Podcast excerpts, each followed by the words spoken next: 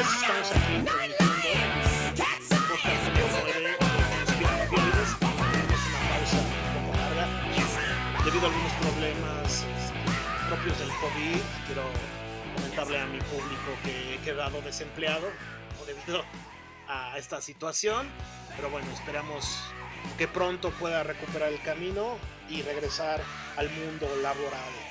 Obviamente sí, sí es una situación que están pasando muchas personas, no nada más yo, hay gente que la ha ido peor, bueno, esperemos que esto se recupere, pues a darle y no dejar que los conspiranopioides pasen. Agradecemos a todos los que nos están escuchando, tenemos bastantes escuchas, ahorita estoy checando en Anchor, donde es la plataforma que nos está alojando el podcast y vamos bastante bien. Agradecemos a todos los que nos han escuchado. De hecho, durante esta pausa hubo bastantes personas eh, que nos dijeron ¿qué onda, qué onda Conspiranopioides? ¿Qué onda con Conspiranopioides? Este, ¿Cuándo va a salir? No sean así, bla, bla, bla, bla, bla. Y estamos aquí. Pues bueno, le doy la bienvenida al conductor de Conspiranopioides, el Guajiro. Mi Guajiro, buenas tardes, bienvenido, ¿cómo estás? Chucho, pues muy contento de regresar. Eh, la verdad es que también se juntó con el fin de la temporada uno, ¿no? Este, empezamos ya con la temporada dos de Conspiranopioides.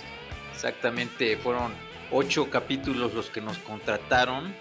Cerramos el, la temporada uno, empezamos aquí la temporada dos con, eh, pues con mucho gusto, ¿no? De, de estar nuevamente por acá. Eh, pues sí, lo que comentas también, pues ahora sí que el COVID está dejando las secuelas, pues yo creo que en todos, ¿no? En lo que ya habíamos platicado en otros programas, es un tema que, que en general va, va a tener cierta repercusión y este y pues poco a poco como sociedad tendremos que ir saliendo, ¿no? Entonces pues mucho gusto, este mucho gusto como este de estar nuevamente por acá y pues hasta todo dar, a darle. A darle, a darle, mi Guajiro. Qué bueno, qué bueno que llegamos. Bueno, este, el día de hoy va a ser bastante ecléctico el programa. Tenemos algunos temas. Vamos a empezar. Voy a dar primero el teasing de cómo va a estar el business, de los temas que vamos a discutir. Vamos a empezar una situación bastante fuerte. Se ha presentado a aquellos que somos asiduos. Digo, yo no voy a correr, caminar al Parque del Arte aquí en Puebla, una situación ahí medio, medio compleja. Tenemos una participación, más al rato la presentaremos, de una persona que, que nos va a dar testimonio de lo que está pasando en este famoso parque recreativo, donde mucha gente se reúne, ¿no? Para caminar, correr, ¿no? Hay gente que se va ahí a hacer sus actividades, hay clases de baile, de box, de muchas cosas. Que debido al COVID, pues al cierre de los gimnasios, pues, hubo gente que se, se juntó, obviamente con todas las medidas de seguridad y a seguir haciendo deporte. Este, y bueno, ahí sucedió algo, alguna situación medio de corrupción. Luego nos vamos a ir con el tema de los deportes. Tenemos bastante, bastante carnita que, que desmoronar. Tenemos el tema de Messi, ¿no? Toda esta novela.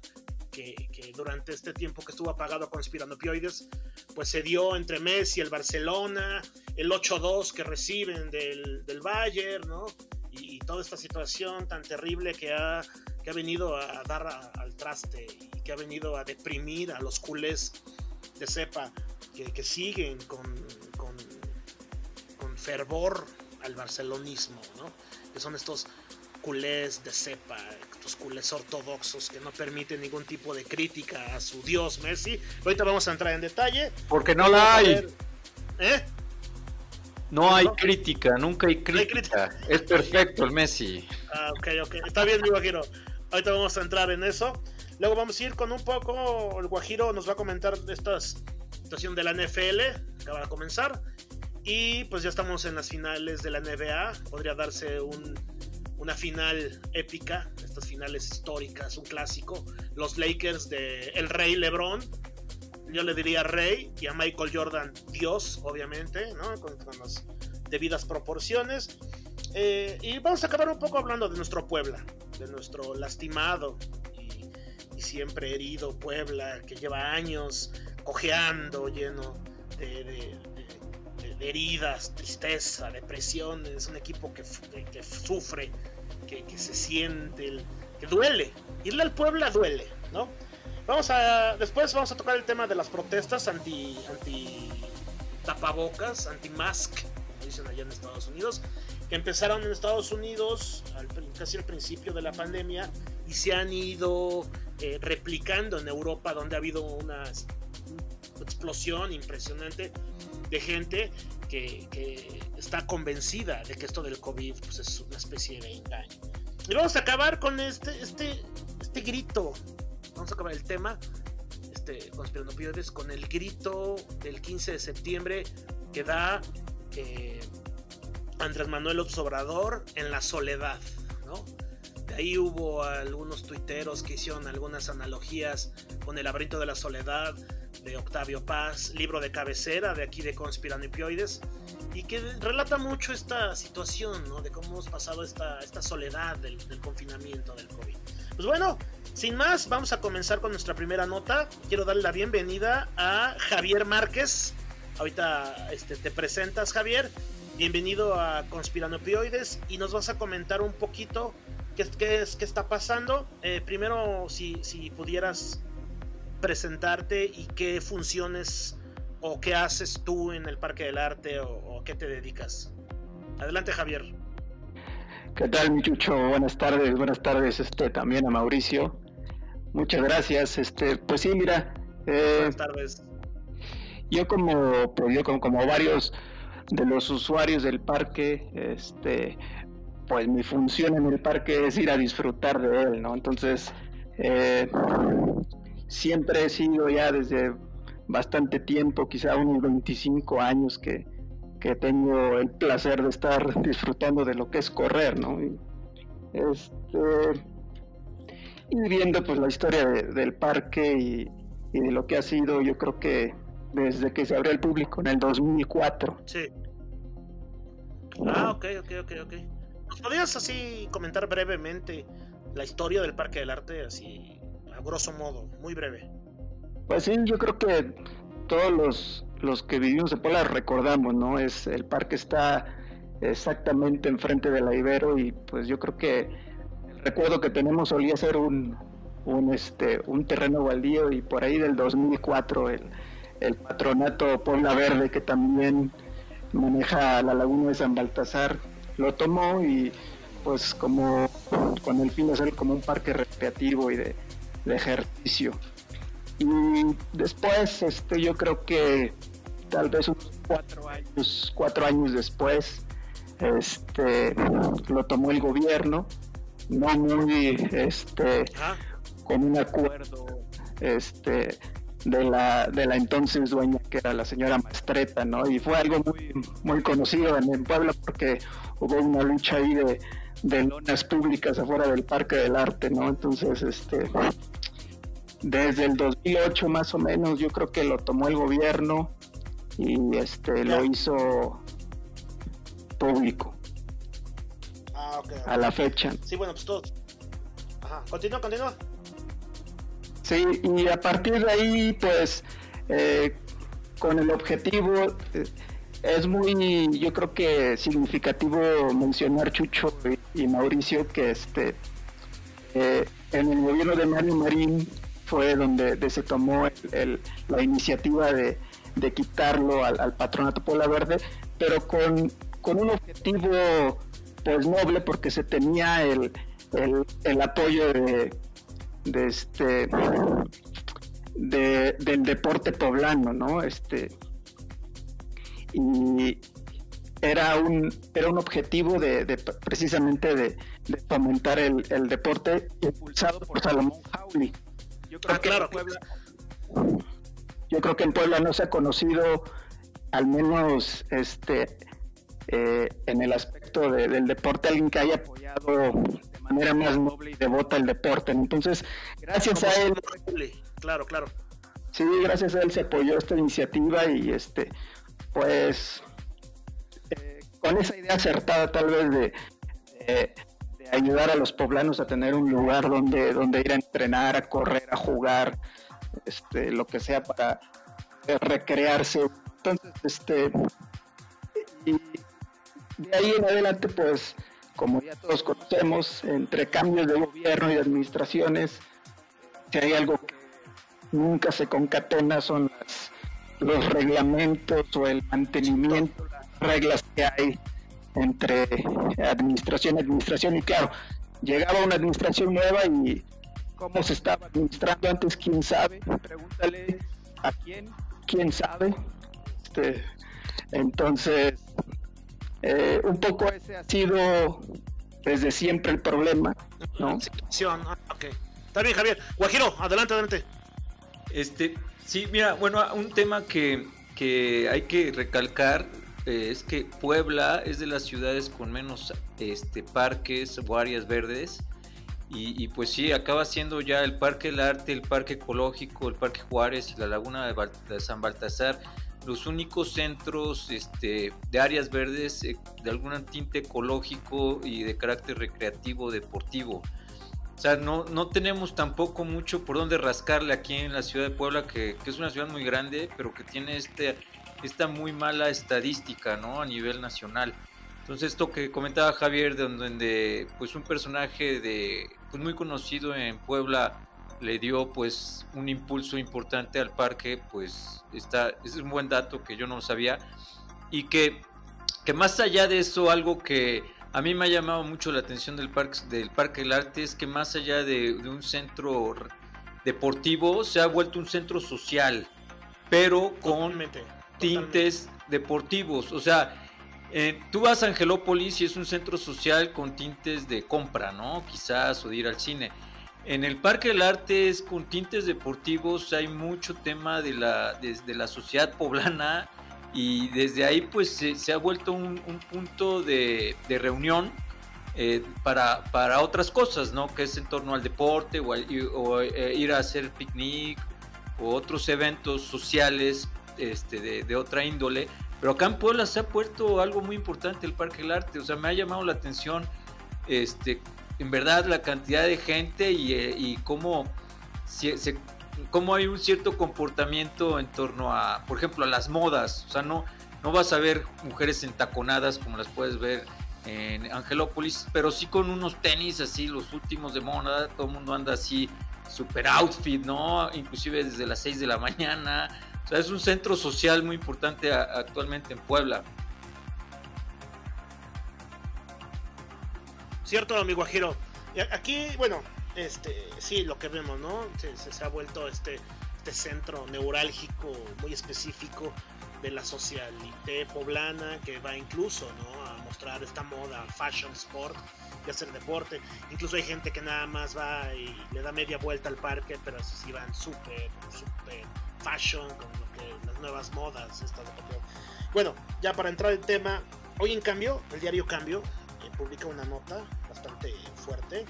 Nos dice que para coachear en el Parque del Arte eh, están pidiendo a la gente que va ahí a, pues, a asistir, a la gente que no tiene los gimnasios, hasta seis mil pesos.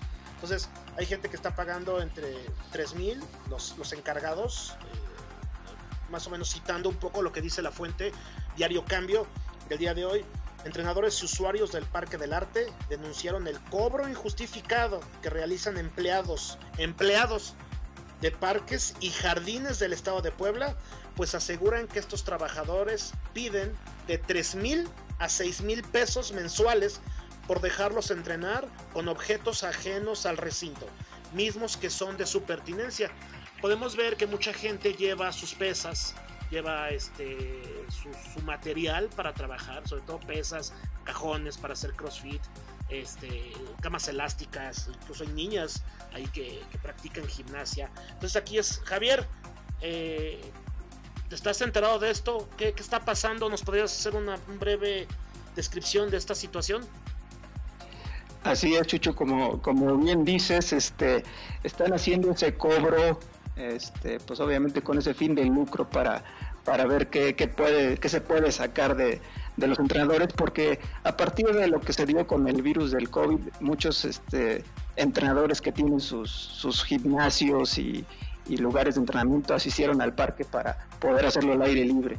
Entonces, este, sí, es, es, es una cosa eh, realmente difícil de creer. Eh, para mencionar un, un caso. Hay un entrenador que viene de Kenia y este, imagínense, está, él tiene, pues es incipiente, no en, en, el, en el correr, sino como entrenador, tiene cinco alumnos. Le están pidiendo esa cantidad de dinero, pues okay, no sé de dónde los va a sacar, ¿no? Este, pero sí. Parece, parece que sí lo he visto, ¿eh? Parece que sí lo conozco. Es un que va corriendo como Pidi González, ¿no? Da, en lo que yo doy una vuelta, él da como veinte. Sí, sí. Sí, sí, sí, parece que fue este corredor, corredor, corredor, este eh, semiprofesional en su tiempo. Eh, todos lo conocen como Steve, ¿no? Es un, es un señor keniano y ahí va. Pero eh, para darnos una idea de, de, de este de las personas que van con, con el objetivo más noble de ayudar a personas que quieren eh, tener una mejor salud, y ese es el, el objetivo, yo creo que de todos, ¿no? Y, y es, es realmente una, una vergüenza, ¿no? De, de, de saber que se está pidiendo dinero nada más con ese fin de lucro, y se sabe y se conoce que no es una persona el que está organizando todo esto de pedir el dinero, este, ni siquiera de la ciudad de Puebla, ¿no? Es, es alguien de Tehuacán, este, y, y bueno, es, eh, es, ah, okay. como, como lo dijiste en un principio, es este, es algo definitivamente que, que hace pensar algo en un tema de corrupción, ¿no? También creo que es, es este, pues es importante que, como tú dijiste, Chucho, como tú dijiste, ¿quién no ha ido al Parque del Arte? Si vamos a caminar, a correr, a hacer tai chi, los que están en yoga, eh, yo creo que es, en tanto como los entrenadores, como uno este, independiente o que vaya solo, o, eh, como sea, el poner un pie en un lugar así ya es admirable, el levantarte temprano y poner un pie ahí con el simple objetivo más noble de sentirte mejor.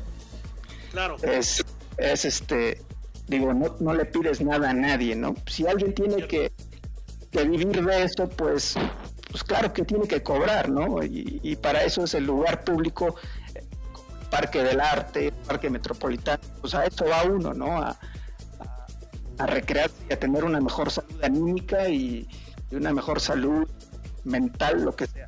Llevo dieciséis años yendo a este parque y... digo, sí se sabe de casos que están ahí como que por debajo del agua pidiendo dinero, pero se dan cuenta que es un impulso que se le da al, al, al deporte y a Puebla, y quién no conoce casi en todo México que, que en Puebla está el Parque del Arte, ¿no? Y que hay mucho mucha sociedad corredora, como dice Mauricio, pues sí, tal vez es algo social, ¿no? Pero yo recalco ese, ese ánimo de las personas a lo que vayamos, pero el poner un pie ahí con el fin de sentirnos mejor es, yo creo que es de lo más noble que hay, ¿no, Chucho? Claro. Oye, una pregunta, eh, ¿y se, le, se les han pagado? O sea, ¿sí se les pagan? Y no sabes si, si, si hay una situación de amenazas o, o cosas por el estilo, de negarles la entrada o otro tipo de, de amenazas, de que si no pagan pasa algo. ¿Te has enterado de algo? Yo hasta la fecha no he visto que no los dejen entrar. Los, los entrenadores siguen llevando sus cosas, siguen entrenando. Ellos van, llevan sus cosas y se las llevan, ¿no? Quizá alguno en la temporada donde estuvo más fuerte lo del COVID y todo esto, utilizaron pues algún, alguna bodeguita que estaba ahí, pero claro que con el permiso de los, de los trabajadores de mantenimiento que están ahí, pero se llevaron... se llevaron sus cosas, ya se ve que algunos ya les dejaron utilizar su gimnasio, se los llevaron, pero los entrenadores que van todos los días llevan su carrito, llevan sus cosas, sus conos, sus pesas, terminan y se las llevan, ¿no? Este, no, no es este que los dejen ahí todo el día y que estorban, y no, o sea, es realmente el ir a hacer ejercicio, entrenar. Claro, sí, sí, sí. Muy loable, muy loable. Así es. Pues, pues muchas gracias, Javier. Este, esperemos que esta situación pues no, no vaya más, porque la verdad este, sí, sí es lamentable y triste que muchos vivales se aprovechen de esta situación para empezar a cobrar, y sobre todo que sabemos que el, el público que asiste, no digo que todos, pero sí, sí el público que asiste tiene un estrato social alto, ¿no? Son personas de posibilidades económicas y que eso puede ser aprovechado por, por estas personas. Mi Guajiro, ¿algo que quieras preguntar o acatar, o acotar? Pues, pues no, nada más sí como que es, es penoso que... O sea, que al final de cuentas estas áreas verdes, estos lugares de, rec de recreación, de esparcimiento, de, de hacer deporte, pues en teoría son parte de los impuestos que, que uno, la ciudadanía paga y que, y que tampoco ya son, los podemos hacer uso de ellos porque tiene que entrar algún Vivales a cobrar extra. O sea, y es un extra porque, te digo, estos lugares se mantienen en teoría a través de los impuestos de la ciudadanía. Inclusive por ahí alguna vez escuché un comentario de que la administración de, de Moreno Valle quiso hacer como, como que fueran auto, autosuficientes los parques, en donde los, las cafeterías que están dentro de estos lugares, eh, la renta de, de la, la concesión que le, le daban a la cafetería fuera para el mantenimiento del parque. Y resulta que, que no es así, ¿no? Que, que los baños, pues, se ha escuchado que son una porquería, que no, no les están dando mantenimiento. Entonces, es triste ver cómo nuestros impuestos siempre están... Es, es, es una cuestionante en dónde están, ¿no? Y, y lo ves en todo, ¿no? Lo ves en las calles llenas de bache. La gente, por el tema de inseguridad, ha optado a vivir en fraccionamientos, en donde tú tienes que entonces pagar la luz del fraccionamiento, el bacheo de tu fraccionamiento. Si se le rompe, se rompe un tubo de tu fraccionamiento, lo tiene que pagar los, la, la junta directiva, los colonos, cuando eso en teoría es parte de los impuestos que pagamos. Entonces acaba siendo ridículo que, que nada de los impuestos que pagamos son para el beneficio de la ciudadanía, son, acaban siendo siempre para el beneficio de, de gente vivaracha. De unos cuantos, ¿no? De unos cuantos que son unas sanguijuelas y que nada más están aprovechando siempre de los puestos políticos que ocupan. Sí, sí, sí, claro. Total, tenemos, tenemos que sacar dinero, ¿no? De esta situación de riesgo. Eh, Javier, ¿querías comentar algo? Adelante. Sí, Chucho, este, nada más eh, eh, complementando eso que dice Mauricio del mantenimiento, es, es muy cierto y también es como una evidencia de lo más claro que se puede ver. Eh, si están, si se están atreviendo a cobrar esa cantidad de dinero es porque te imaginas o uno te imagina que el parque está en óptimas condiciones y que este y tiene un mantenimiento de primer mundo, y no es así, ¿no? Empezando por el llegar y y las plumas que hay para entrar al estacionamiento no sirven, y los hasta los pobres trabajadores tienen que salir en temporada de frío, temporada de lluvia, a cobrar a las entradas, siendo que eso debe ser automático y con tarjeta, este, ya ni por el bien de ellos mismos, ¿no? De sus trabajadores que, que pueden estar mejor, no lo mantienen. No sé qué concepto hay eh, en este lugar de mantenimiento. Los baños, como dice Mauricio, ¿no? O sea, cobran cinco pesos por ir al baño. Si te quieres ir a limpiar la nariz, lo que no hay papel, nunca hay jabón. O sea, hay jabón, hay una botella de, de electrolite llena de, sí. de, de shampoo, algo así. Trabajado con agua, sí, de dudosa procedencia. Sí, sí, lo vi. Precisamente, ¿no? Y entonces, este... el mantenimiento a la pista de tartán, eso ya no es pista, es, es seis carriles parchados. Es un parque. Hasta te tropiezas, se levanta el piso, la alfombra. Sí, sí, es, es, es una vergüenza esa pista. Entonces, eh, yo creo que es este realmente con qué cara pueden pedir dinero si, si el parque del alumbrado, no sé, por decir, de las cincuenta lámparas que hay, quince o diez funcionan, ¿no? Es, es increíble realmente. También la, la se ve bonito, ¿verdad? Por afuera, tal vez va uno y dice, ay, está verde. Pues nada más esto, porque el funcionamiento o la eficiencia del parque eh, es dudosa y es vergonzosa, ¿no? Era esto, Chucho, también el, el mantenimiento y, y, y si se atreven a pedir dinero es porque pues uno se imagina que el parque está al menos decente y y en óptimas condiciones, y no es así, ¿verdad? Sí, no, y fíjate que cobran quince pesos si entras en coche, por el estacionamiento, ¿no? Y aún así ha habido robos, no sé si adentro, pero sí en, las, en la calle que está aledaña, ahí en la entrada, ha habido dos que tres asaltos, y sí, las condiciones, pese a que son deplorables, en, no, no tan deplorables, Pero sí, este, aún así, el parque sigue siendo bastante funcional.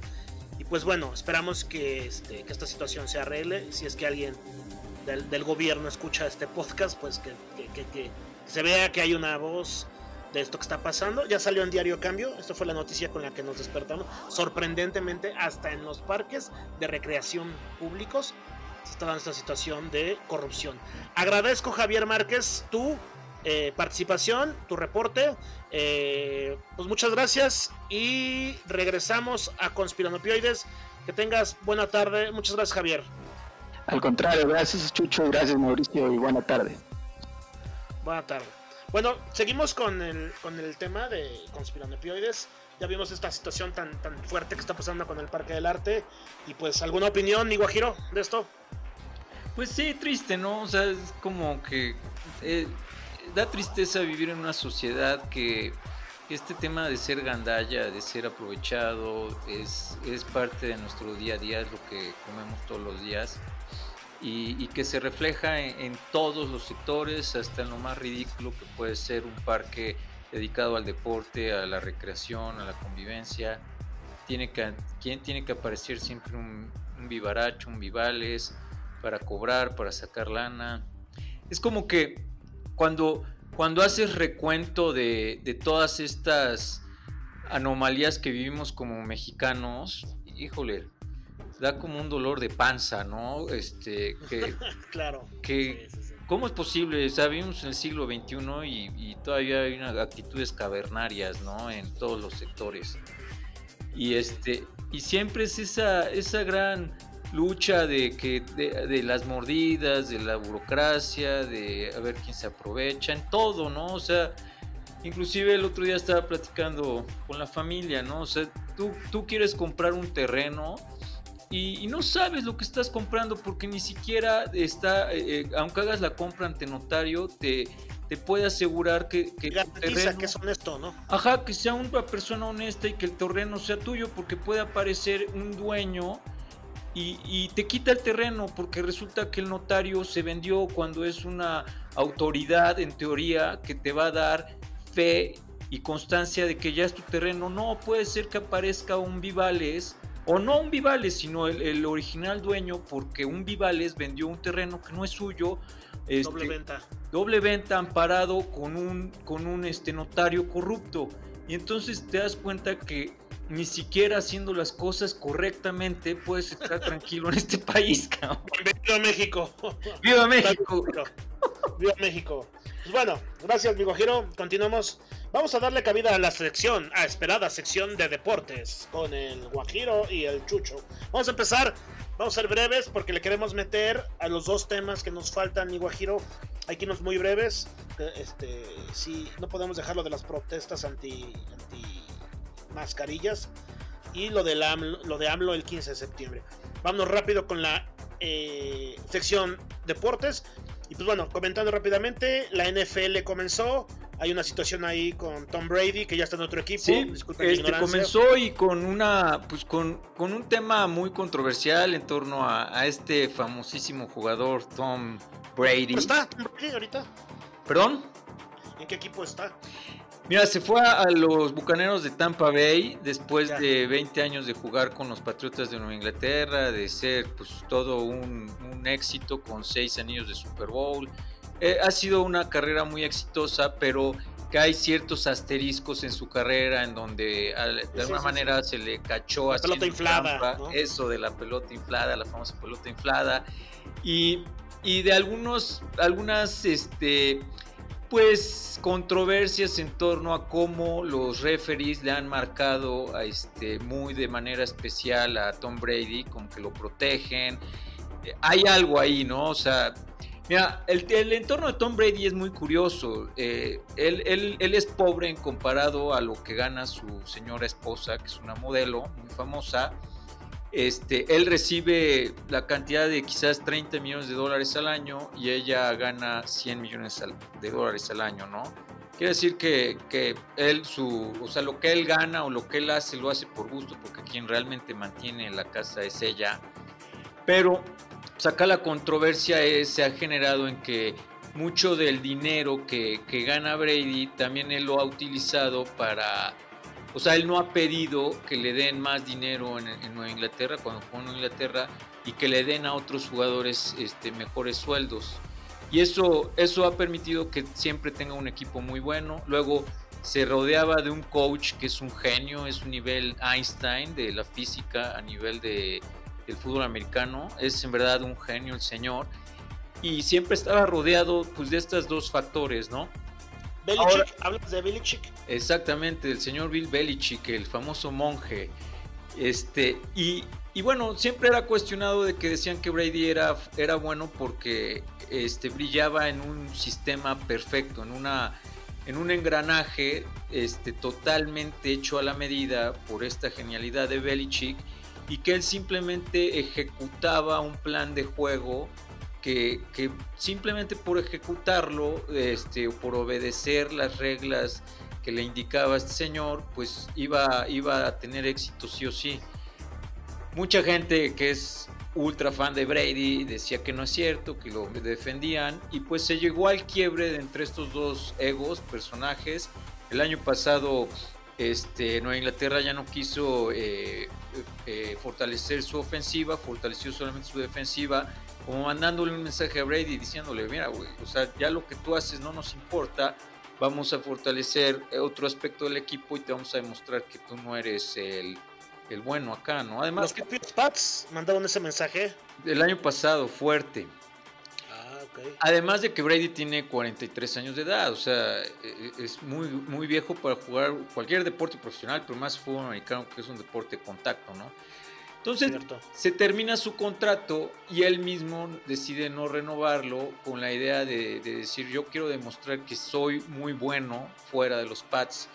Y se va a Tampa Bay a un escenario ya también armado, donde el quarterback que estaba ahí, pues cometía muchos errores, pero tenía un muy, tiene muy buenos equipos ofensivos. Y parece que cae como anillo al dedo Brady. Pero bueno, la semana uno nos dio el regalo a los anti-Bradys, de que Brady perdió y que los Patriotas de Inglaterra ganaron, ¿no? Jugó mal además, Brady, lo, se, se ve lento Brady, se ve distante. Jugó mal. O se ve bueno. No, no, no, jugó muy mal, este, mandó ah, dos sí. intercepciones así de, de primaria, una se le regresaron a anotación, y para nada se ve este, engranado con sus receptores, que ese es, te digo, ese es la gran, la gran, el gran... estrellita que tiene el, el, el coach de Nueva Inglaterra, que era un engranaje perfecto, que simplemente Brady lo que hacía era este, ejecutar y, y tenía que ejecutar un plan de juego, y resulta que se va a un equipo en donde el quarterback se va, va más allá de ser un ejecutante, sino que tiene que, que, que cambiar de acuerdo a cómo se va presentando el partido. Y eso siempre ha sido cuestionado hacia Brady, si tenía la capacidad de hacerlo. Y, y nunca se puso en un escenario donde, donde se demostrara si era capaz o no. Ahora que, que, que está en el escenario, de entrada al primer partido, pues ya, ya vimos, es una, un tache. Este, hay que darle más tiempo, es lógico, esta, esta temporada en especial en la N F L eh, es muy peculiar porque no hubo partidos de pretemporada por el tema del COVID. Todo el mundo está frío, es como un poco lógico. Este, tiene cuarenta y tres años, ya no, ya no tiene el brazo fuerte que antes tenía, ya no puede lanzar tan lejos o tan rápido, tiene que ser mucho más calculador a la hora de mandar pases, pero sí vimos que, que empezaron este, con los engranajes totalmente oxidados, a diferencia de los Pats, que los Pats tienen un sistema perfecto y ganaron de alguna manera cómoda la semana uno, no mostraron ninguna oxidación en sus engranaje, ¿no? Entonces, vamos a ver lo que pasa. Este, yo, yo la verdad creo que los Patriotas iban a tener los argumentos para colarse a playoffs y que Brady en el papel y en el equipo tiene un muy buen equipo y pudiera hacerlo, pero esperemos que fracase. La verdad yo, bueno, yo siempre he sido anti Brady, no, no, no creo mucho en, en su... en este legado que han hecho creer que es el mejor quarterback. Este, no, no lo es, para mí no lo es, y además que, que a mí me ha caído siempre mal porque yo siento que inclusive tiene negocios con los referees, ¿no? O sea, la manera en que se sonríen, la manera en que le, le marcan castigos que a otros quarterbacks no le marcan, es como que ridículo. A mí se me ha hecho ridículo y ofensivo para, pues, para los seguidores del fútbol americano. Es, yo creo que es la, esta presencia que imprime una personalidad como este tipo de jugador, ¿no? Que automáticamente los que lo rodean se sienten eh, impedidos de, de, de hacerle daño, de, de, de tocarlo de, o, de, o de dejar que su legado, más bien no dejar que su legado continúe, ¿no? Mismo caso con Lionel Messi, ¿no? Tenemos defensas, ahorita vamos con ese tema, tenemos defensas timoratos que no le llegan, que, que no quieren ser el que lesionó a Messi. Igual, esta, esta aura que rodea a estos personajes, ¿no? Que pareciera que el propio tiempo y, lo, y las propias circunstancias los apoyan, y la gente también es lo que comentas, ¿no?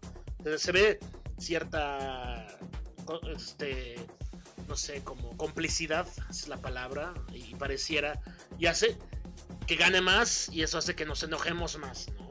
Pero bueno, este, brevemente tocamos el tema de la N F L, vamos con la N B A.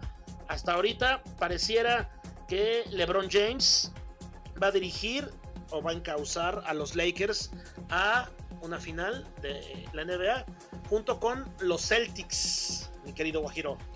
Sí, Chucho, se puede dar este clásico ochentero que, pues, que en su momento brilló, que, que inclusive generó un gran auge, una gran fanaticada en los ochentas en la N B A.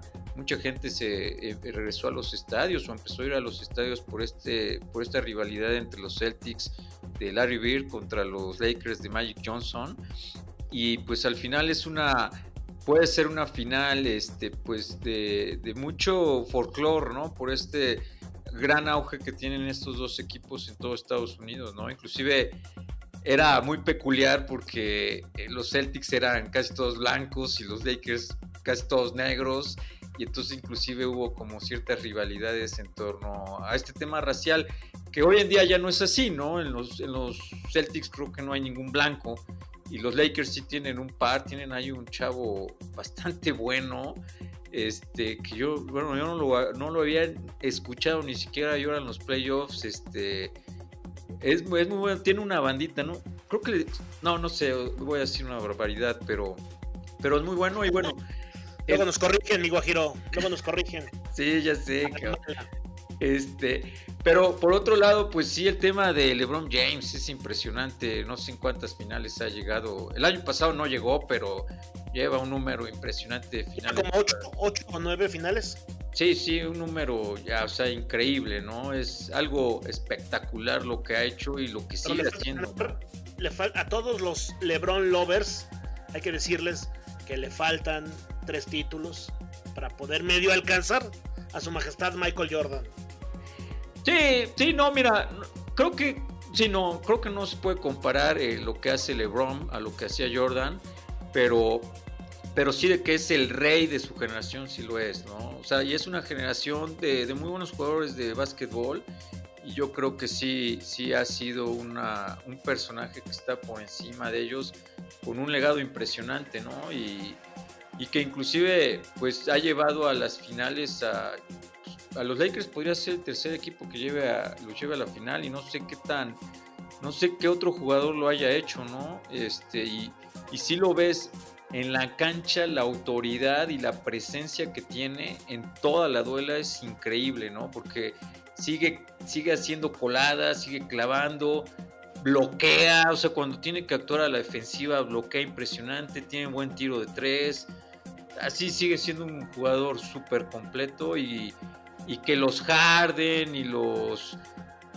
el otro jugador de los Rockets, que ahorita se me fue su nombre, pues a la hora de la hora cuando llegan contra LeBron, pues no pueden, ¿no? O sea, está... ¿Tiene, está... Equipo, ¿tiene equipo LeBron ahorita para ganar? Sí, tiene, se llevó a Anthony Davis, él era de los Pelícanos, ah, y pues es como el dueto, aparte tienen una característica muy peculiar, los dos son altísimos y de una presencia física muy fuerte, y luego se complementaron con este tipo de jugadores chaparritos, agilidosos, que no son muy, muy conocidos, pero que cumplen estas funciones de marcar a los chaparritos rápidos de otros equipos, que luego jugadores altos pues los, no, los, no los pueden defender, ¿no? Por la agilidad. Y entonces este tipo de jugadores chaparrones este, que agarraron los Lakers cumplen esa función, y en donde ya estos dos torres pues ya nadie las puede parar a la hora de, de la defensiva. El otro equipo luego no tiene una estrategia o jugadores que los paren, ¿no? Sí. Ahora, se van, a, se van a enfrentar a un equipo de Denver que viene, que viene sorprendiendo, y, y Denver tiene un poste buenísimo europeo. Entonces, como que, que no canta en victoria, por ahí Denver pudiera dar la campanada, y, y Miami en la otra conferencia ya le robó el primer partido a los Celtics. Estuvo buenísimo, en la última jugada, un tapón de, de, de un defensivo de Miami a la estrella de los Celtics, a Tatum. Buenísimo, fue de película el tapón que se echó. Entonces va a estar buena, las dos series van a estar buenas, como que no hay que cantar victoria de que llegan estos dos este equipos, claro, ¿no? Sí. Sí, oye, y aparte es muy raro ver partidos ahorita de la N B A, como, como, como adornaron, ¿no? Dónde va el público, como que se ve, no sé, se ve, se ve muy futurista, pero, pero encerrado, no sé, no, no me gusta. Pero bueno. Fíjate, fíjate que en la parte, en la parte visual sí se ve bastante, híjole, sí, entre futurista, pero oscuro, oscuro, güey. Pero de miedo, ¿no? De un futuro que dices, puta, ojalá sí, no nos alcance, sí, cabrón. Que ya nos alcanzó. Pero lo que está bueno, lo que sí pudo hacer la N B A es que la, el ruido de la porra y de todo esto lo, lo metieron, y entonces siente como un ambiente a nivel sonido bastante bueno. Pero sobre todo para cuestiones de transmisión, ¿no? Porque eh, creo que en, en el partido en sí ya no se escucha nada. Es como los partidos de fútbol, todos para cuestión de transmisión. O sea, ah. esta re, esto revolucionó, el COVID vino a revolucionar esta situación de las transmisiones. ¿Por qué? Porque a nosotros nos llega el producto ya completo, con, con audios, con el público y todo eso. Ya. Pero los jugadores siguen jugando, siguen, perdón la redundancia, siguen estando en esta situación de silencio, en donde nada más escuchan sus voces, nada más están ellos. Pero para nosotros, para la transmisión, está, ya está construido, ¿no? Esa sería la nueva normalidad. Pues bueno, esto fue el tema de la N F L que acaba de comenzar, Tom Brady y todos los que... Fíjate que aquí sí hay una unificación de criterios, sobre todo de personas que siguen el fútbol americano de mucho tiempo y que odian a Tom Brady, ¿no? Igual y porque no son Patriotas, o porque los Patriotas fueron un equipo incipiente y ahorita con el nuevo equipo con el que está, pues van a ver. Pero este... es lo que está pasando con la N B A. Vamos a tocar, vamos a entrar con el tema delicado, sobre todo para el joven guajiro, que es la telenovela de Televisa, escrita y dirigida por don Ernesto Alonso y Yolanda Vargas Dulce, estas dos monstruos de las telenovelas de, de Televisa, que se llama Lionel Messi y sus lloriqueos, mi guajiro. Dejando a un lado esta diosificación que todas estas hordas de culés han puesto sobre Lionel Messi, en donde lo, lo reclaman como este dios sempiterno que les va a arreglar todo el problema, y que llevan más de cuatro o cinco años sin ganar absolutamente nada importante, que siguen, quieren sacar agua de las piedras, mi guajiro. ¿Por qué? Ya basta, dejen en paz al pobre Lionel, déjenlo. Mira, Lionel es un semidios, es un Perseo que, que necesita, necesitamos de él para destruir a Hades y a su monstruo, el Kraken. Y que, y que estos dos, estos dos personajes, pues es la, la directiva del Barcelona, que desgraciadamente no, no está, no es una administración que ha estado en función de...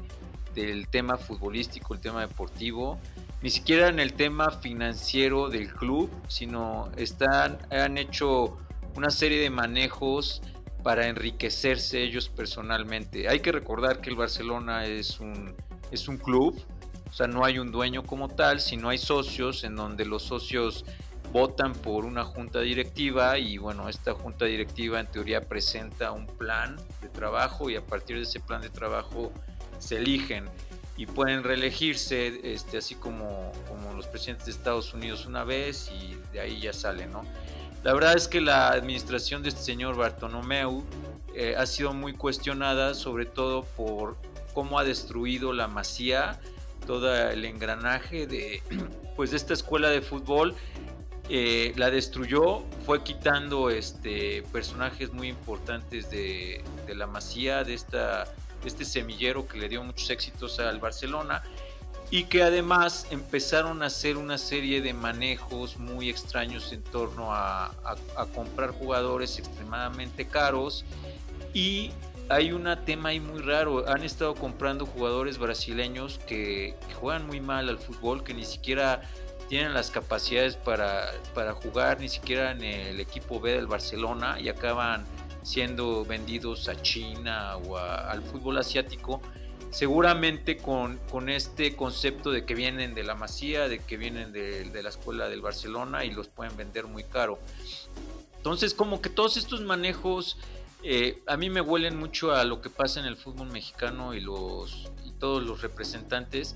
Hay que recordar lo que, lo, lo que le pasó a nuestro querido equipo de Puebla con el señor Raúl Cárdenas, que nos hizo el favor de traer cinco jugadores de la ex Yugoslavia, que después salió un, este, un artículo que no eran jugadores de fútbol profesional, que uno era un pastelero, otro un lavaautos, otro de ellos era un ex soldado de la guerra de Yugoslavia, y que un día en un entrenamiento agarró a patadas a un compañero en la cabeza. O sea, pues tenía ahí como ciertos problemas ya en la mente después de haber vivido una guerra, y que... y que desató una serie de, de temas en, en los programas deportivos de la televisión mexicana, en donde se evidenciaron que estas eran unas prácticas muy comunes, ¿no?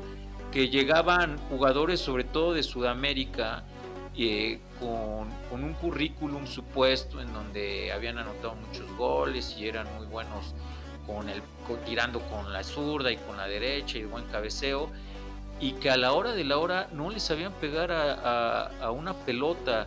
Inclusive yo me acuerdo, Rafa Puente llegó a comentar que pues le, da, le, le dan un jugador de Brasil y lo pone a correr y se cae, ¿no? Se cae hacia el suelo, y este y pues otra vez a ver qué pasó, córrele, y se volvió a caer, ¿no? Bueno, resulta que este cuate tenía un problema en el, en el oído, pero de años, no podía correr, perdía el equilibrio, ¿no? Y, era, y empezaron a salir todas estas anécdotas de cómo es, hay un mercado y hay una mafia en el manejo de estos futbolistas, pero fuertísima, y eso es lo que están haciendo en el Barcelona.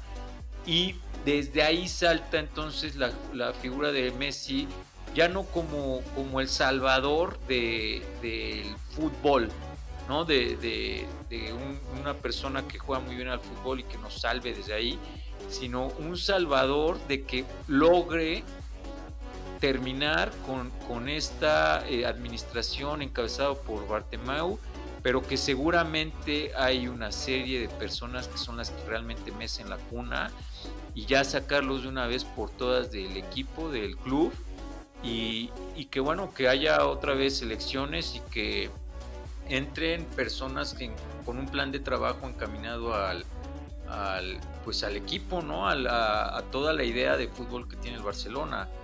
Entonces, es triste lo que está pasando, porque por un lado en, en el tema de pantalones largos eh, está esta, esta corrupción, pero por otro lado en la cancha hay una gran cuestionante, y no es posible que en la cancha te metan ocho goles, sobre todo eh, cuando tú eres un Tú, tú eres un, un jugador de fútbol profesional que has defendido eh, a tu país en, en mundiales, en torneos internacionales importantes, que has ganado en torneos internacionales importantes, que porque la plantilla del Barcelona, pues todos son de, de un currículum y de una historia muy importante, y que te metan ocho goles es como, como muy cuestionante hacia los jugadores.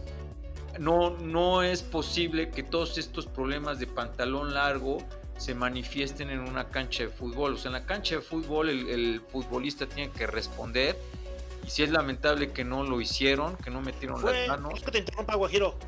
Fue el famoso ponerle el banquito, ¿no? Ya veníamos viendo los problemas que hay, la pérdida de poder de este grupo poderoso que dirige el Barcelona, dirigido por Lionel Messi, donde a raíz de tantos campeonatos y tantos eh, éxitos y logros que ha tenido, se solidifica como este rey, este rey chiquito que está en contra de, de, de, de esta administración, una administración timorata, callada, mediocre, que se eh, empiezan a ver sus problemas a raíz de que el ocaso de Messi empieza, ¿no? Y aquí hay una situación muy chistosa, porque Messi ya no defiende su juego en la cancha, ya lo defiende con politiquerías, ya lo defiende con, con declaraciones, lo defiende con boicots, porque no le podemos quitar lo que decías hace rato, no le podemos quitar responsabilidad directa a Lionel Messi como el líder indiscutible del barcelonismo en el ocho a uno y decir que es un caso aislado o que esto no fue creado. Y, y culpar de todo a Bartomeu también se me hace un poco eh, irresponsable, e incluso por estas hordas de culés, de, de, de, de, de barcelonistas eh, rabiosos, ortodoxos, que no permiten ningún tipo de cambio, y que se han enamorado y que se han forjado con la figura de Lionel Messi como líder máximo supremo, y que ha llegado un momento en que lo han, lo han puesto en una situación como de un dios, como lo acabas de decir tú, ¿no? Un dios que pese a los años que tenga les va a seguir dando lo mismo que ellos han recibido. Recordemos que Lionel Messi ya tiene treinta y dos años, treinta y tres años, y que ya no va a ser lo que era, ¿no? Pues mira, dejarlo un poco, dejarlo un poco, ¿no? No es Messi, el problema ya no es Messi, ni la solución ya es Messi. Y ustedes los culés, digo no tú, ¿verdad?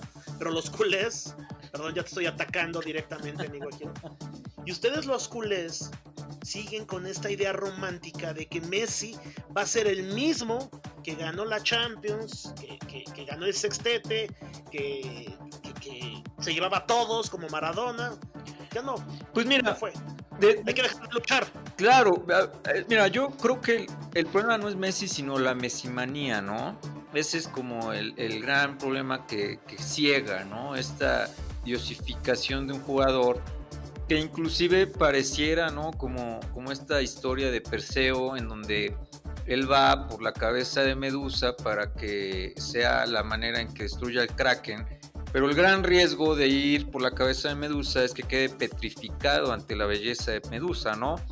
Y yo creo que la petrificación en, don, en donde puede quedar plasmada es en, en todas las alabanzas que hay hacia Messi, lo petrifiquen y pierda él de vista cuál es el objetivo real que él tiene como futbolista de un equipo de fútbol, ¿no?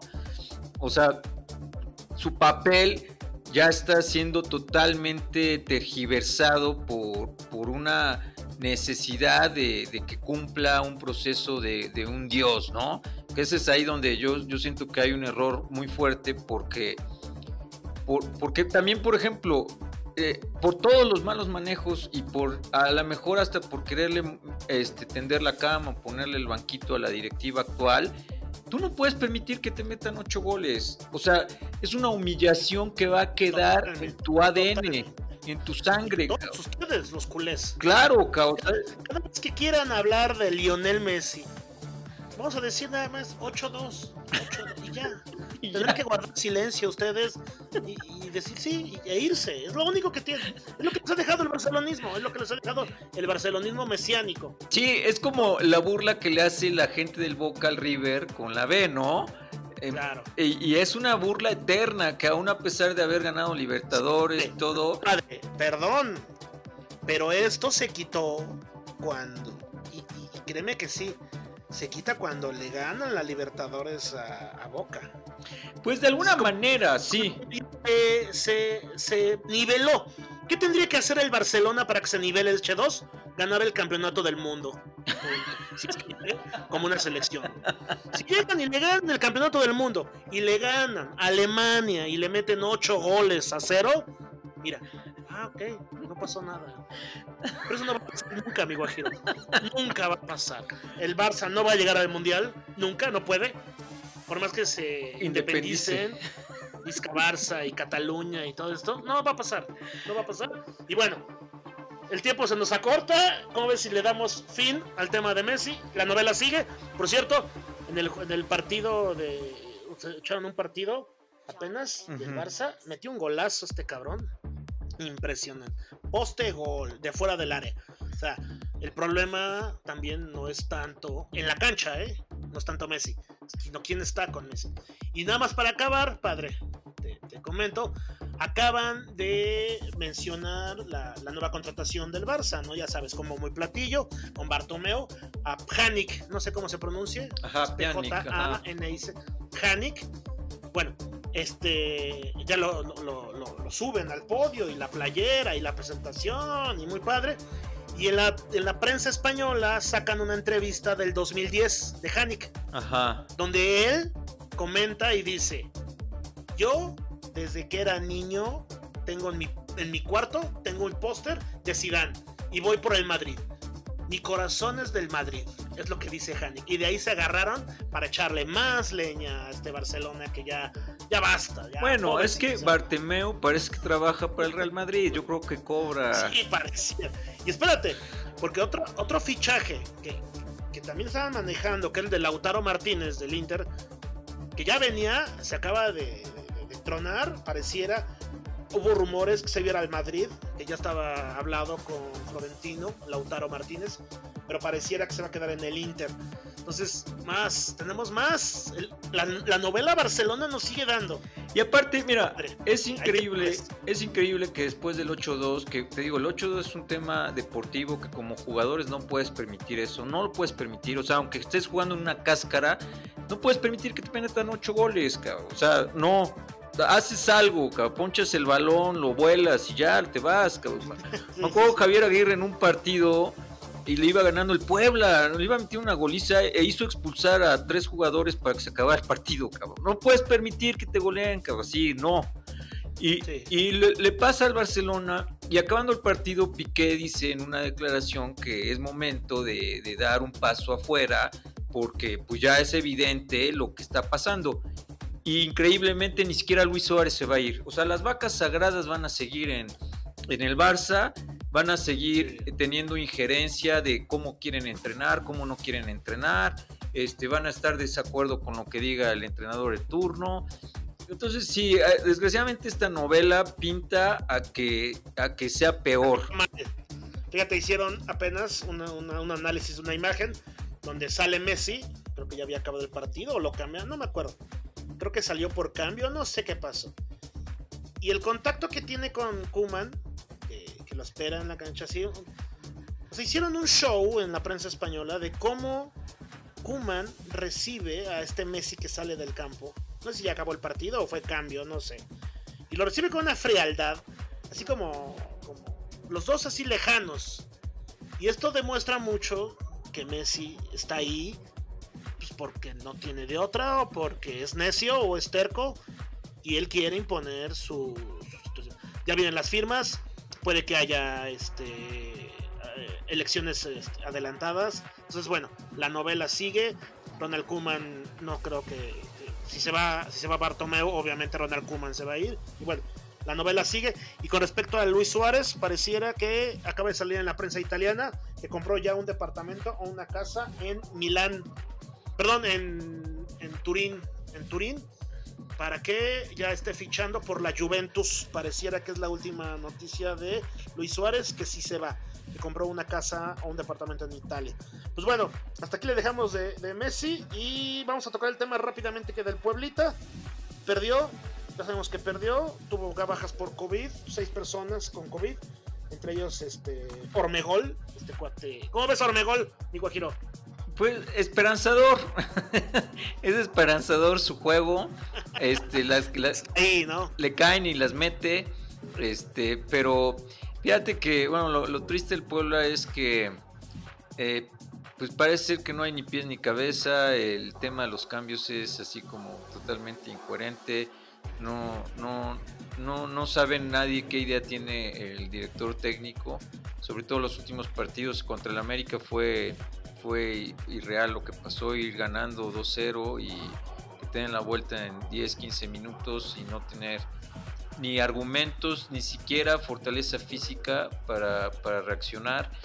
Y pues como, como que desgraciadamente pues podía ser también el, el principio del ocaso del Puebla, porque se entiende y todo el mundo habla de que, de que a los dueños del Puebla no les interesa el equipo, sino les interesa su horario botanero del viernes, es, es lo único que les interesa. Y, y qué pasó con el, con el equ- último equipo que, que tenía esta empresa, pues de la noche a la mañana lo cambiaron de sede y, y pues puede ser, ¿no?, que sea ya el principio del ocaso del Puebla, porque todo esto aleja a la afición de, del estadio. Bueno, ya el COVID lo, lo hace todavía peor, pero no sé qué tanto. Yo he visto una respuesta en Twitter de, de, estas, de estos partidos en donde la afición, esta afición, hay una afición de cepa del equipo muy arraigada, así que están a muerte con el equipo, no importa lo que pase, no importa todas las decepciones, están ahí.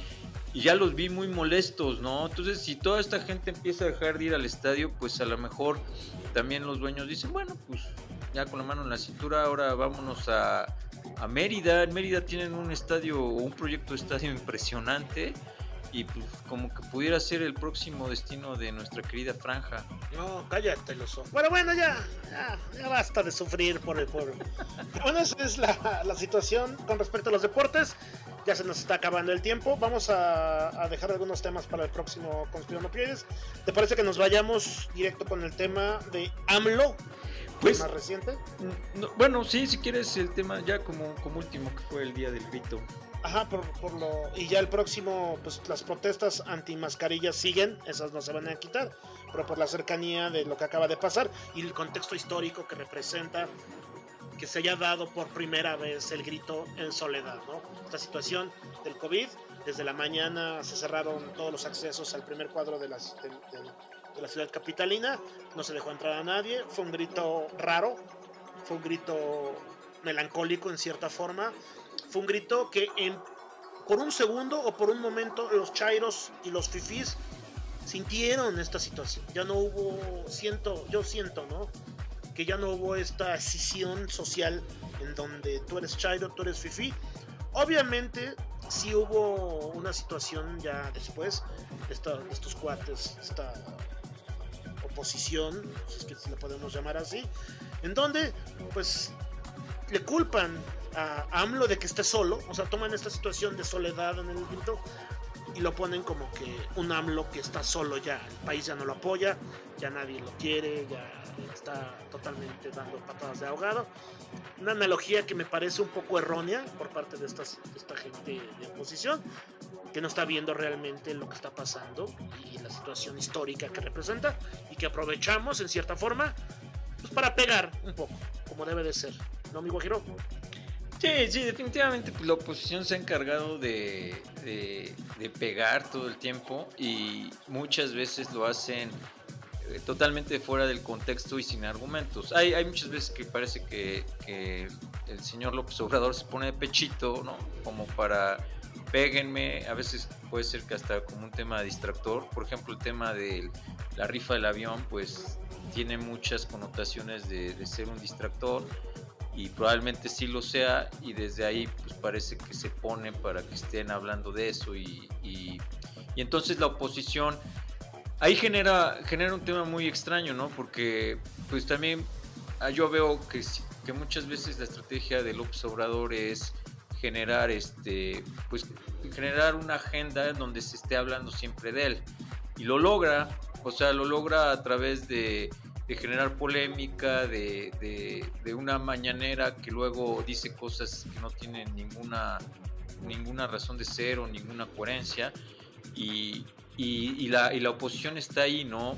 Pero por otro lado, este, pues sigue haciendo ciertos, ciertas cosas que, que pues llaman la atención, ¿no? Por ejemplo, el tema de, de que está sonando muy fuerte, que puede ser que sí haya un juicio hacia los expresidentes, inclusive por ahí el señor Jalife, que, que luego él tiene mucho contexto geopolítico, él cree que, que los juicios hacia los expresidentes, de entrada a Calderón, se puede llevar desde Estados Unidos. O sea, haya sido un acuerdo ya a nivel presidencial, o sea, de Trump y, sí, y López ajá, Obrador. Es lo que te iba a decir. ¿No, no crees que esto ya haya sido un requerimiento de nuestro patrón Trump? Sí, sí, puede ser, ¿no? Pero, pero por ejemplo, se va a colgar, se va a colgar la medallita este Andrés Manuel, ¿no? Como, como un tema de... populista totalmente de, de generar votación, porque si hay un sector muy enojado eh, contra la administración de Felipe Calderón, contra la administración Cierto. de Peña Nieto. De, de, de y, Peña Nieto, de Fox, y de los tres últimos. No, y la cereza del pastel puede ser Salinas de Gortari, ¿no? Que fue el que puso claro. a la clase media a temblar, ¿no? Que nos quitó como veinte cuerdas del puente y pues agárrese quien pueda, ¿no? Y entonces, de, o sea, ha habido según una consulta ciudadana, porque te digo, lo empieza a popularizar, y hace una consulta ciudadana y la gente va y firma, firma para que se enjuicien a los expresidentes, cuando pare, puede ser que probablemente ni siquiera sea un tema de elección popular, sino ya haya sido una solicitud, como tú dices, de nuestro patrón del norte, cabrón. Sí, y, sí, cierto. Y Andrés Manuel lo utiliza. Perdón. Y Andrés Manuel, el, el presidente de México, lo utiliza, ¿no? Y desde un aspecto de un pupitre muy, muy populachero, ¿no?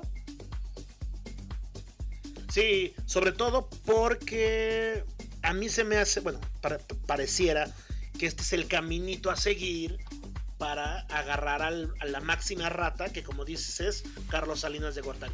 Imagínate el valor histórico, el valor político que representaría que López Obrador pudiera tumbar a, a Carlos Salinas de Gortari, ¿no? Y sobre todo, obviamente, a los demás este, presi- expresidentes, con toda esta situación de las matanzas, la guerra al narco inútil, ¿no? Que, que, que se lanza, que eventualmente está, está legitimada, ¿no? La, la guerra al narco que, que lanza Felipe Calderón, no vamos a decir que no, pero no está legitimada en el sentido de que no teníamos las herramientas para poder afrontar Contra, contra estos cuates, ¿no? Un, un arco que nos triplica, duplica, centuplica en gente, en armas, en, en, en eh, todo, ¿no? Entonces, podría ser que se empiecen estos, pas, estos pasos de la rendición de cuentas históricas. Un concepto que López Obrador ha manejado desde que se peleaba con el jefe Diego. Sí. ¿No? La rendición de cuentas históricas. Oye, y además en, ves que en la política uh, manejan una frase muy, muy famosa que dicen que en política nada es coincidencia, todo pasa en tiempos perfectos. Y, y ahorita con el tema de Felipe Calderón ha pasado dos temas muy peculiares. Por un lado el I N E, el I N E, que el I N E en teoría tiene un tema muy prianista, le prohíbe la, el, el tema de su partido político a Felipe Calderón con Margarita. O sea, pudiera ser, y mucha gente dijo, ah, es que fue man, metió mano este, el, el presidente. Y hay otra gente que dice, no, señores, quien no lo permitió fue el P A N, porque, porque parte, parte al electorado panista. O sea, si, si hay un partido encabezado por Felipe Calderón, mucha gente que no es panista de cepa puede ser que se vaya a votar a favor de ellos, ¿no? Entonces, sí, porque acuérdate que el P A N, perdón que te interrumpa, amigo Giro, acuérdate que el P A N lo rompe. Lo rompe. Anaya, ¿no? O sea, Anaya, se, este chamaco, porque es un chamaco, ¿no? Si hablamos en términos de edad política, Anaya rompe el P A N, lo desmadra desde adentro, ¿no? Un P A N fuerte que venía manejando candidatos fuertes, candidatos con presencia, a lo mejor no tan mediático Calderón como Fox, pero era un, era un candidato sobrio. Hablamos de Calderón. En su campaña me parecía un tipo sobrio, si era una real, una real eh, eh, había una real contienda contra López Obrador, este, pero que sube a Anaya, no sé cómo se permite que en las cúpulas panistas suba este tipo, haga lo que quiera, esta nueva forma de hacer política del chavito fresa que acaba de salir de la Ibero y que cree lo que sabe, un Samuel García en Nuevo León, ¿no? Es un chavito igual, que aunque no es panista, este cuate pareciera que sí, pero bueno, maneja otra bandera. Estos chavitos, estos neopolíticos muy jóvenes que creen que saben, pero que están más pegados al, al, al lado de la gente rica, de las clases dominantes, de la mafia del poder que le llaman, ¿no? Este, esta situación, y que viene a desmadrar, porque es la palabra que hizo, toda la cúpula del P A N. Que ni tan siquiera Felipe Calderón como expresidente y con todo el poder político y con todo el arrastre político que tiene con la gente que lo sigue, pudo contener. ¿Qué es el P A N ahorita? Ahorita el P A N no es absolutamente nada, no tiene nada, ¿no? O sea, el, el P A N que, que veíamos que el P R I era la, la, la, la, esta, este poder político que iba a ser o iba a desaparecer y que iban a quedar únicamente Morena, P R D también ya se está yendo al callo, Morena y P A N, bueno, el P R I no sé cómo le hizo, se está repuntando, para ser la próxima, el, el próximo gran rival de Morena. Y el P A N ya se fue. Entonces, lo que está pasando aquí es muy, muy, muy fuerte. El P A N no, no va a representar nada. Es por eso que Calderón quiere formar su, su, su propio partido. Pero no lo logra. Pero fíjate que te, te digo, a la par de este tema sale el libro, un libro de, de una periodista argentina de Pido Wong, Felipe el Oscuro, que de la noche a la mañana se vuelve bestseller. O sea, la gente ávida de, de, de conocer esta, esta otra cara de la moneda de, del sexenio calderonista, y parece ser que, lo, o sea, que, que cuenta muchas cosas de, de cómo operaba Felipe Calderón y de cómo esta guerra realmente fue ficticia en favor de él y de un grupo, ¿no? De, de claro, crimen sí, organizado. Entonces, hay ciertos, digo, como que en política es real, parece que las cosas no pasan al azar, y entonces no, no, no dudemos que, que, que en estos meses haya algo muy fuerte desde Estados Unidos, porque además este, pues puede ser la carta de, de Trump contra Obama, ¿no? Y, y hay mucha, ha habido mucho ruido y muchos rumores de que el, el famoso eh, acuerdo de Rápido y Furioso fue un acuerdo entre Obama y Calderón para meter armamento. No, no lo dudes ni tantito, no lo dudes ni tantito. Y que le salió mal, ¿no? La jugada. Le salió mal porque, bueno, mal bajo lo que en teoría hicieron, porque a lo mejor bien, porque lograron armar al, al crimen organizado, y a lo mejor claro, esa, claro. esa era la, la principal objetivo, ¿no? Y, y si ahorita Trump lo utiliza como carta electoral y pone en evidencia todo eso, pues seguramente le va a llegar el agua al cogote a Felipe Calderón. Y te digo, y es muy curioso cómo ahorita sale un libro en donde habla de todo eso, se está dando el tema del I N E, entonces como que, que Felipe Calderón está en el ojo del huracán. Y puede y ser el, y el, que lo revienten. Los operadores, sí, claro. Los principales opera, operadores políticos de Calderón, que ya están en el ojo del huracán. Lozoya, ¿no? El primero, que, que está cantando por ahí y que se espera que pues, él sea, ¿no? Como que la, la esta, esta junta que va a hacer que se unan estos polos. Pues bueno, mi guajiro, este, hasta aquí le dejamos. Eh, ¿Algo más que quieras acabar? Ya, ya, ya, ya nos estamos sobrepasando mucho del tiempo. Sí, nada más un, un tema ya que... Ya a estas alturas del partido, a estas alturas del partido, perdón, Guajiro, ya ni nos están escuchando, porque ya el, el podcast lo escuchan hasta el minuto cuarenta o cincuenta. Ah, sí, bueno. Si nos estás escuchando hasta ahorita, avísanos y te daremos un premio, estimado público. Bueno, si lo están escuchando, es que les voy a, les voy a pasar un pick importante para la N F L, entonces es el premio. Dale. Los Steelers van al Super Bowl. ¿Me apuestas?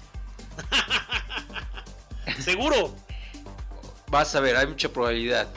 Los Steelers ¿Sí? van con Tokio, cabrón. Créemelo. Están eso te da, eso te da fuertísimos, este... cabrón.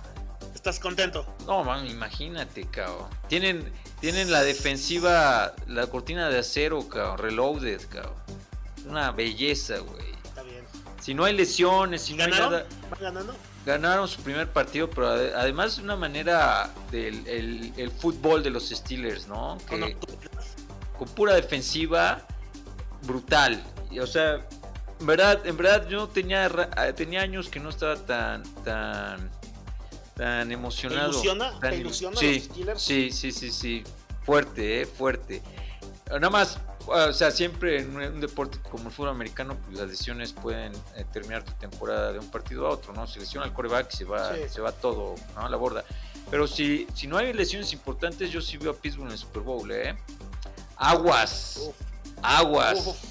Estrella. No va a llegar mi Tom Brady de toda la vida. Pero él ya está. Equipo que no sé cuál sea. Él ya está en la otra conferencia, entonces ya no nos vamos a tener que topar contra Tom Brady, que siempre vacunó a los a Roethlisberger, cabrón.